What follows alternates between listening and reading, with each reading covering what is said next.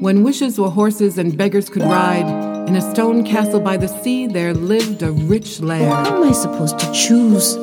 There are so many. And so he left the trail, and he followed the sound of the music. I am the goat from the hills and the mountains. And when I have finished eating these herbs and these vegetables, then I shall eat you, too.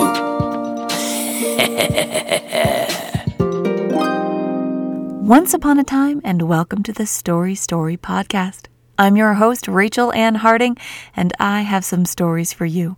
This is a podcast to hear traditional stories told by some of the best storytellers in the world. It will take you to long ago and far away and will bring you back safely.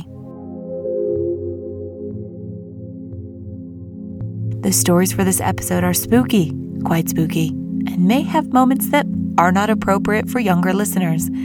If you're responsible for tender ears, you might want to listen first or forge ahead and enjoy the chills. Tap, tap. Tap, tap, tap. There was a knocking sound on glass. I was sitting on the couch and turned to look out the window. There was no one there. I turned back to my book. Tap, tap, tap. I looked through the window again. The wind wasn't blowing, and there were no branches touching the window. I looked further out and saw a squirrel sitting on the fence holding a crabapple. a little fuzzy mischief. I was going to watch him throw the next one and then chase him off the fence. Tap, tap. The sound came again, but the squirrel hadn't moved. Tap, tap, tap. The sound, it wasn't coming from the window. It was coming from my mirror. Something was tapping from inside my mirror. The first teller for this episode is Ingrid Nixon. She is an award winning world traveling storyteller who loves nothing more than to whisk away listeners on journeys of the imagination. Exploration, nail biters, lies, tall tales, traditional and personal stories she tells them all, bringing characters to life using voices, gestures, and animated facial expressions. This is a story from her album, Lost Hearts and Other Creepy Stories, and this is the title tale, Lost Hearts. The year was 1811, and a carriage pulled up before a large brick manor house and the carriage's sole occupant, a young boy by the name of Stephen Elliott, hopped out of the carriage, ran up the stairs, and rang the doorbell. And as he waited for someone to answer the door, he surveyed the manor house and the grounds. The manor house was huge. The main part of the building had three stories, and there were two wings. In the distance, he could see stables and a servant's house and the grounds, the grounds were closely clipped and trimmed. The house belonged to Stephen's elderly cousin, Mr. Abner Dabney. Now, Stephen had never met his aged cousin before, and the reason why he was meeting him now is because six months before, Stephen had become an orphan, and Mr. Dabney agreed to adopt Stephen. No one seemed to know much about this elderly cousin, Mr. Dabney. He was a recluse, a scholar. He wrote extensively about the practices of pagans. He was believed to be a world authority on ancient rituals. He kept to his writings, his books. At last, the butler Parks opened the door and invited young Stephen in. And as Stephen stood there in the foyer, all of a sudden a door flew open from Mr. Dabney's study, and Mr. Dabney came out, eager for Stephen to be welcome. Welcome, welcome, young Master Stephen. How was your journey, and how old are you? Mr. Dabney was tall, thin, austere. Stephen said, It was fine, sir. Oh, good, good, said Dabney. Say, how, how old are you? When is your birthday? It seemed odd that Mr. Dabney had asked about Stephen's age twice in the first thirty seconds of meeting him. Stephen answered, I'm eleven, sir. My birthday is next March. Ah, oh, very good, very good, said Mr. Dabney. Parks, take young Master Stephen and get him situated. Give him dinner or supper or whatever is appropriate. And then Mr. Dabney turned around and disappeared into his study. The butler took young Master Stephen to the kitchen and introduced him to the housekeeper, Mrs. Bunch. Mrs. Bunch had been at the house for decades, and she was the cheerful sort, and she and Master Stephen were the best of friends within fifteen minutes. Mrs. Bunch knew a lot about the house and had no hesitation imparting her information. In the months to come, Stephen had many questions about the house. Things like why is there a temple in the middle of the yard? Is it ever used for anything? And who is that in that big painting on the stairs, the man who's holding the human skull? Well, Mrs. Bunch was able to answer some of his questions. There was one November night. Stephen was sitting with Mrs. Bunch in front of the fire in the drawing room, and just out of the blue, Stephen asked, Is Mr. Dabney a good man? Will he go to heaven? Mrs. Bunch responded, Oh, dear child, I've never seen such a generous soul. He took you in, didn't he? And you're not the first. You know, you are the third child he's tried to help. About twenty years ago, he took in a young boy, and several years ago, a young girl. Then Stephen asked the obvious.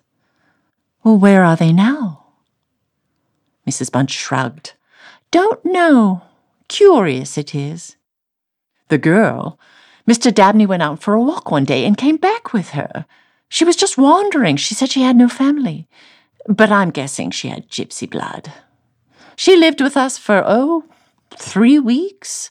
And then early one morning we got up and she was gone.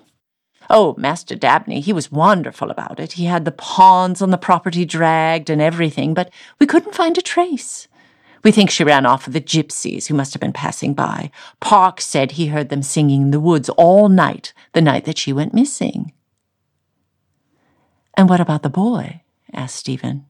Oh, he was a foreigner. Giovanni, he called himself. He came one winter's day tootling a tin flute. Master took him in. But like the girl, he was off one fine morning. Can't trust a foreigner. Left his flute behind, he did. It's right up there and she pointed to a flute that was up on the shelves. Stephen spent the remainder of the evening tootling on that tin flute. But that night, Stephen had a curious dream. You see, Stephen's bedroom was on the top floor of the house, and down the hall from his room was an old, unused bathroom that was always locked. The door had a glazed glass panel that had been covered with a curtain, but now the curtain was gone. In his dream, Stephen was looking through the glass panel into the bathroom. The moonlight was shining through the window, illuminating a lead lined bathtub up against the wall. And in Stephen's dream, there was a figure lying in that bathtub. The figure was small and thin and wrapped in a shroud like garment. Its thin lips held a crooked, dreadful smile, and its hands were pressed tightly over the region of the heart. In his dream, Stephen watched the lips of the figure part, and this moan came out, this moan, and the arms began to stir, and Stephen staggered back from the window, and he did so with such force he woke himself up but he was not in his bed. He was standing in front of the bathroom door. And now, awake, with a courage beyond what you would normally expect from a young boy, he stepped forward and looked through that window. And the bathtub was empty. The next morning, he told Mrs. Bunch about his dream, and she was impressed. And she promptly replaced the curtain on the bathroom door. Stephen also told Mr. Dabney, who was very interested and who took copious notes in his ever present notebook. After the dream, two curious things happened. The first, after another fitful night of sleep for Stephen, Mrs. Bunch was mending Stephen's nightgown. She said, Gracious me, Master Stephen, how did you manage to tear your nightshirt in this way? Indeed, there were slits on the nightshirt. They were on the left side of the chest, parallel slits about six inches long, some of them not quite piercing the fabric. Stephen said, I didn't do that. I don't know where those came from. But they look very much like the scratches outside my bedroom door, and I didn't do those either. Mrs. Bunch put down her sewing and looked at him. Then she went upstairs to check his bedroom door. She came back a few moments later. Indeed, those are scratches. Well, they're too high up for an animal, a cat or a dog or a rat. Not that we have any of those here. Do you lock your door at night, Stephen? Stephen said, I do. And then I say my prayers. She said, Good boy. The second curious thing was when Mrs. Bunch and Stephen were in the games room before bed. The butler, Parks, burst in. He wasn't aware that Stephen was in the room. He said, Master can get his own wine if he wants it in the evening. I am not going down into that cellar again. I don't know if it's rats or beasts or the wind, even though I don't know how the wind would ever get in the cellar, but you can hear them speaking.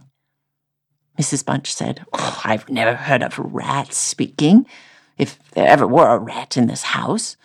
Parks said, I've heard sailors talk about talking rats. I can hear voices. I bet if I put my ear to the far wall of the cellar, I'd hear voices plain as day. Mrs. Bunch said, Oh, Parks, you don't want to scare the boy. And she indicated Stephen. That was the first Parks became aware that Stephen was even in the room. He tried to cover up what he had said and said, Oh, Master Stephen, he, he knows I'm just pulling his leg. Stephen laughed. But Stephen knew that Parks was not joking. By now it was getting on towards March. Stephen stood outside on a cold March day. The wind was blowing through the naked branches of the trees. Stephen felt as though there was an endless procession of spirits flowing by on the breeze. After lunch, Mr. Dabney, the elder cousin, said to Stephen, Would you come by my study tonight at eleven o'clock? I shall be busy until that time, and don't bother to tell Mrs. Bunch or Parks that I have requested this. Just, just go to bed at your usual time. Stephen agreed. He was rather excited to have a late night meeting with his elder cousin. Later that day, as he was passing by the study, the study door was open and Stephen could see Mr. Dabney inside fussing with what looked like a pan of charcoal there in front of the fireplace. Beside him on a table there was an old silver chalice and also a decanter full of red wine. Mr. Dabney was sprinkling incense on the charcoal. Stephen went to his bedroom at the usual time that evening and waited. He went to the window of his room and looked out over the grounds. The wind had died and the moon was out. He could hear owls hooting and other rustles. The world felt restless.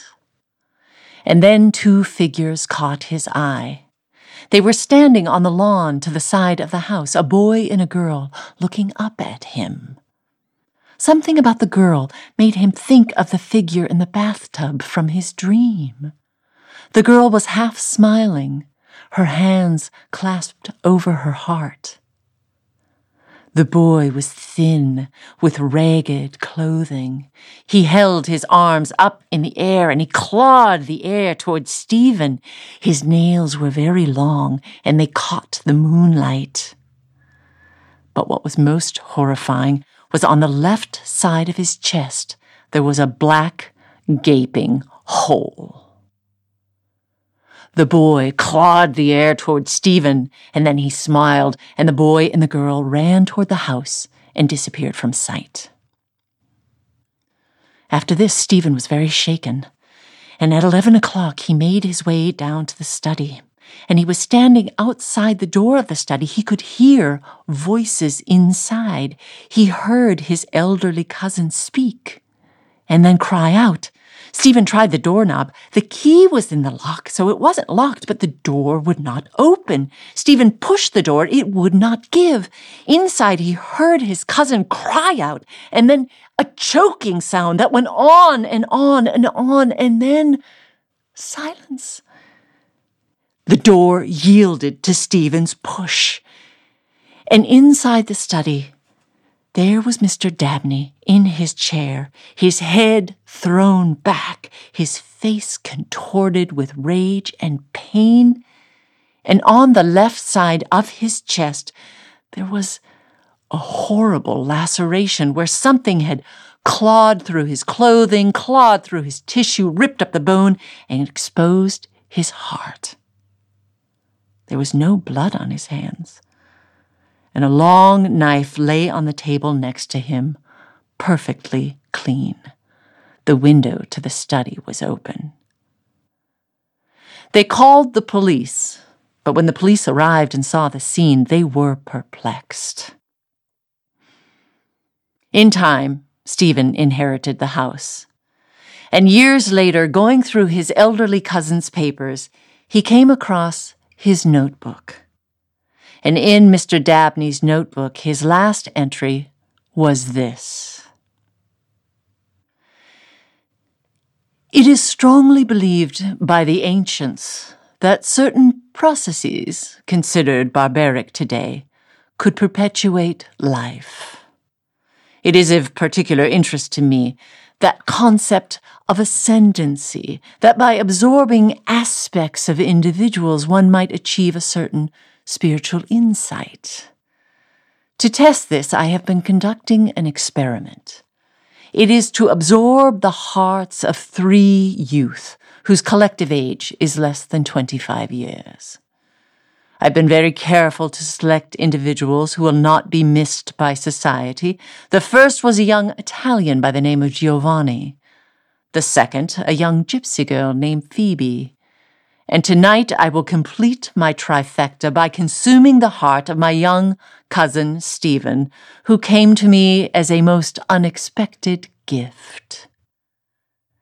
It's important the heart be taken from a living creature, and in doing so, one must deal with the inconvenience of getting rid of the mortal remains, but behind the wall of the wine cellar has proved convenient for that. It's true one can be bothered by spirits, or dare I say ghosts, but that is really a small inconvenience. I find it best to burn the heart to ash, and then mix the ash into a strong wine for consumption. After tonight, I anticipate that I shall achieve eternal life. And so ended his entry. The authorities were perplexed by Mr. Dabney's death, and they determined that likely a wild cat had come into the house and in some bizarre way attacked him. But after reading the diary, Stephen Elliott reached a very different conclusion.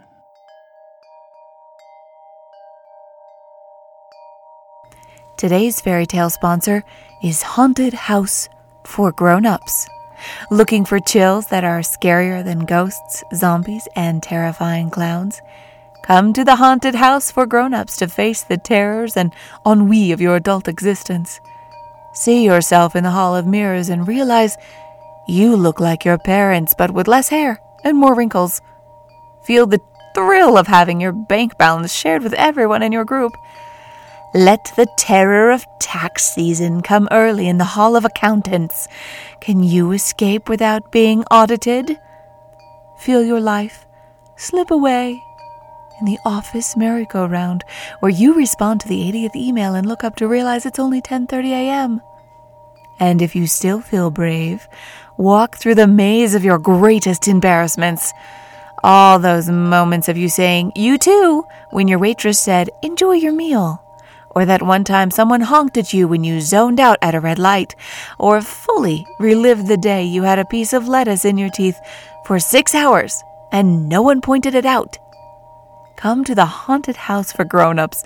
Experience the terror of adulting if you dare. This episode is also brought to you by the new Patreon supporter Ryan. Ryan has the unique ability to pick out the most haunted item from a thrift store. It could be an adorable plushy stuffed animal that also contains the lost spirit of the doomed ship Bright Star. Or the chair that looks so cute in the kitchen nook. It has a poltergeist from 1913. Fortunately, after a monetary exchange, Ryan is now in control of these souls. Let's hope she uses this power for good. She is also a generous supporter of storytelling, which is pretty cool. A big thank you to her and all the other patrons of the podcast. You are the victory of a full sized candy bar after a block of houses giving out Smarties on Halloween night.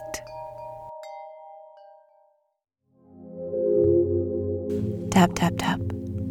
The sound came from inside the mirror. I was at an angle and could not see my own face in the reflection, and I was sure I didn't want to. Tap, tap, tap. I came close to the mirror and looked carefully, trying to understand what was making that noise. Tap, tap, tap. Then I saw it a gnarled finger reaching up and tapping the glass. I could see nothing but the finger, dirt around the nail, or was it something else?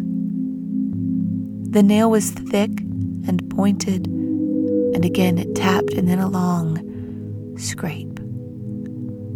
I reached over to the couch and picked up the blanket I had been using. Without looking at the glass, I draped the blanket over the mirror.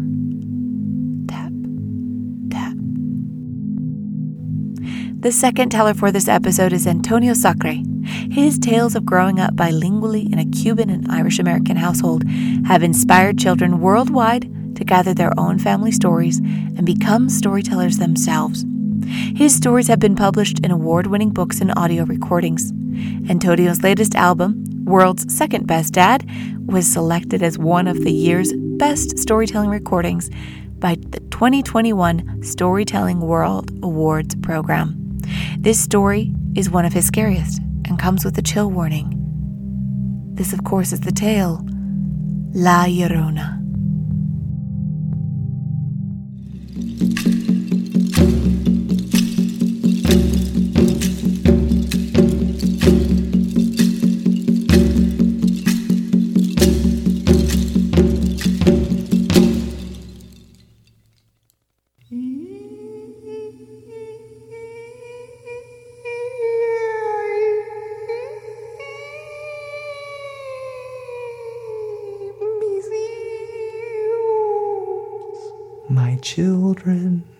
She cries for her children. Now, the people use the story of La Llorona, the weeping woman, to make their children behave. If the kids are upstairs not going to sleep, the parents will say, You better go to sleep, or La Llorona will come and take you away. And the little kids say, oh, Okay, mommy, we're going to sleep. When they get a little bit older, they're not quite sure if La Llorona exists. They'll be upstairs messing around. The parents will say, Do your homework. We don't want to do our homework. You better do your homework or La Llorona's going to take you away. The kids start doing their homework. They look at each other. Hey, you believe La Llorona will take us away if we don't do our homework? Uh-uh. You believe La Llorona will take us away if we don't do our homework? No way. Why are we doing our homework then? I don't know. The kids will start messing around. At this point, one of the grandparents will sneak up the stairs, put their fingers on the door, and just barely open it so the kids see this door opening by itself, and the grandparents in the hallway will say,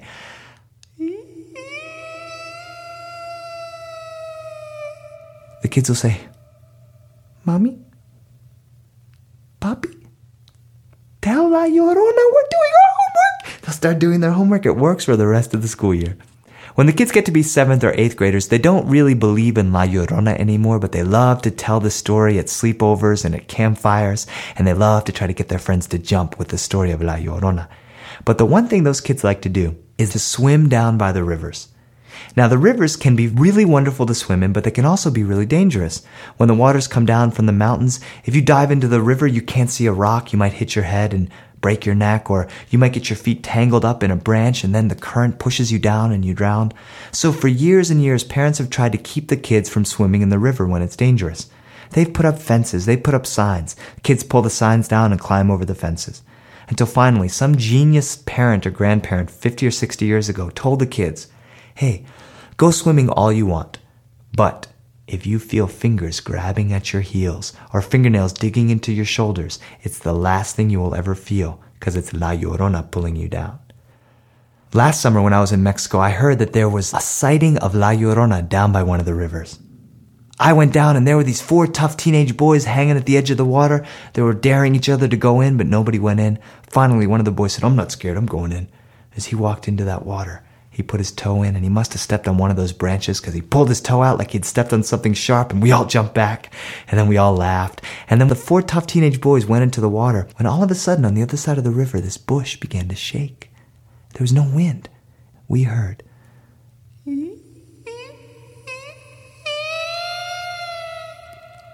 We got scared. One of the kids turned around to come out. We heard it again.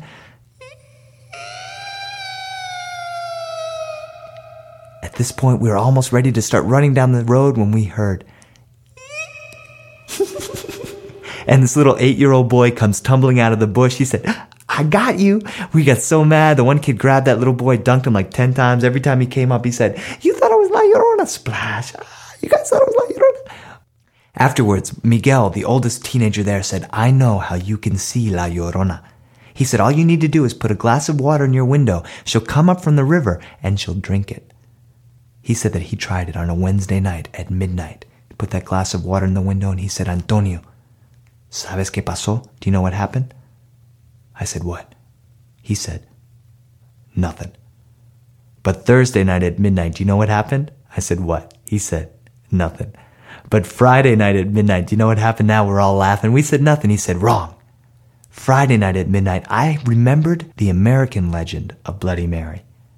I heard that in America, if you go into the bathroom, shut the door, shut off the light, look into the mirror, and you say Bloody Mary five times, she comes out of the mirror and she scratches you. He asked me if that was true. I said, Oh yeah, I remember when I was younger, my cousin Julie told me about Bloody Mary. She came down from Boston. She was 13. I was about seven or eight. She said, Have you heard of the legend of Bloody Mary? I said, What's that? She said, Go into the bathroom. Ah, you're too scared to do it. I'm not scared. Yeah, you're a scaredy cat. I'm not a scaredy cat. I'm gonna do it. I went into the bathroom, shut the door, shut off the light, looked into the mirror, too scared, looked into the sink. I said, Bloody Mary, Bloody Mary, Bloody Mary, Bloody Mary, Bloody Mary. I looked up into the mirror. You know what I saw? My reflection. Ah! I went running out. Julie said, I knew you were a scaredy cat. She went in there, shut the door, shut off the light. I put my ear to the door to listen. I heard her say, Bloody Mary. Bloody Mary. Bloody Mary. Bloody Mary. Bloody Mary. Tony, Bloody Mary's got me. I said, Oh no, what are you gonna do? Come in and save me. I said, No way. She came out, her arms were all scratched. She said, Bloody Mary got me. I didn't go to the bathroom in my house for weeks after that. My mom made Julie call me on the phone and told me she made the whole thing up. Well, anyway, Miguel told me that he decided to mix the two legends. And he said, Antonio, nunca mezcla dos leyendas. He said, never mix two legends. Because he put that glass of water in his window, went into the bathroom, shut the door, shut off the light, looked into the mirror, and he said, La Llorona, La Llorona, La Llorona, La Llorona, La Llorona. When he came back, the glass was still there, but he heard her voice across the yard. He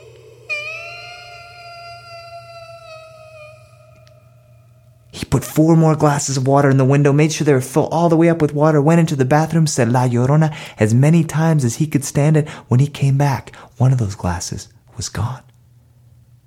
He put his back to the wall. The four glasses were above him on the window ledge. He looked around his room to see if his brother was there, checked under the bed, looked in the closet. It wasn't his brother. On the other side of that thin brick wall, he heard a sickening sound.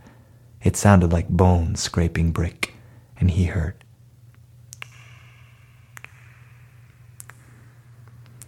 The sound of La Llorona drinking. He peered around the ledge, and just in time, he saw her thin, bony hand pull down the fourth glass.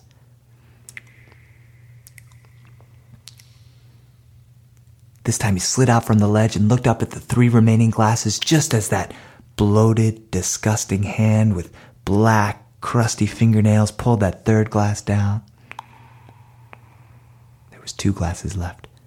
And as she grabbed that second glass, Miguel thought, I am going to prove that La Llorona exists. He stood up, was eye level with that glass, waited for her to grab that glass, but she didn't. He began to think if he was imagining the whole thing when just then that hand reached around that last glass. And her hand lingered there. It didn't move. And he said, Now I'm going to prove she exists. He took a deep breath, reached up, just as he got close to that hand, it reached around and grabbed his hand, pulled him out of the window, looked him square in the eye, and with a horrible voice said, Tengo que ir al baño. I have to go to the bathroom. And with that, she disappeared.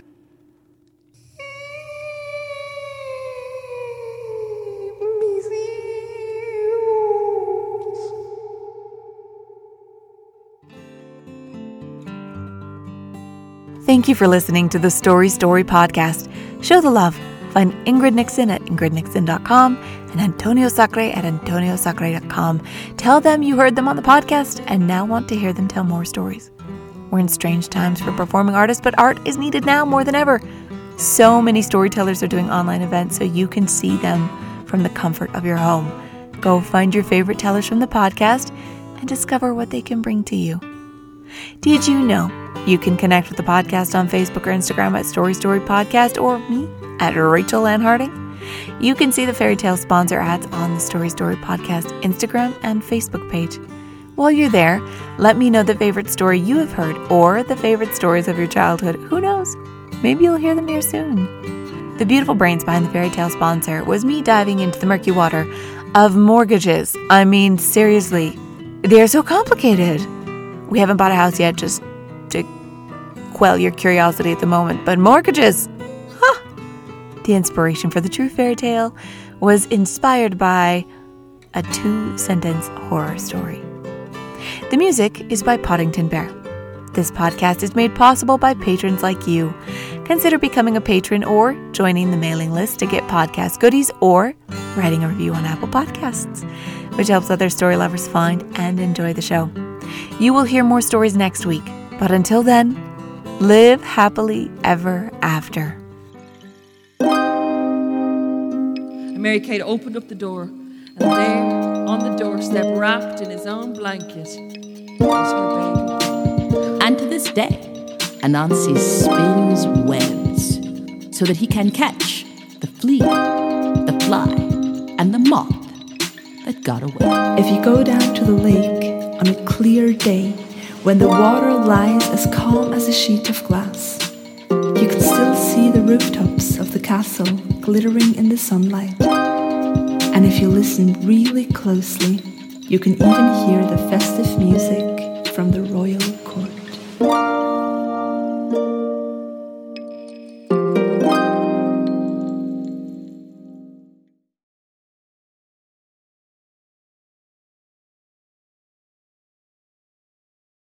Once upon a time, and welcome to the story. Let's get more. Um,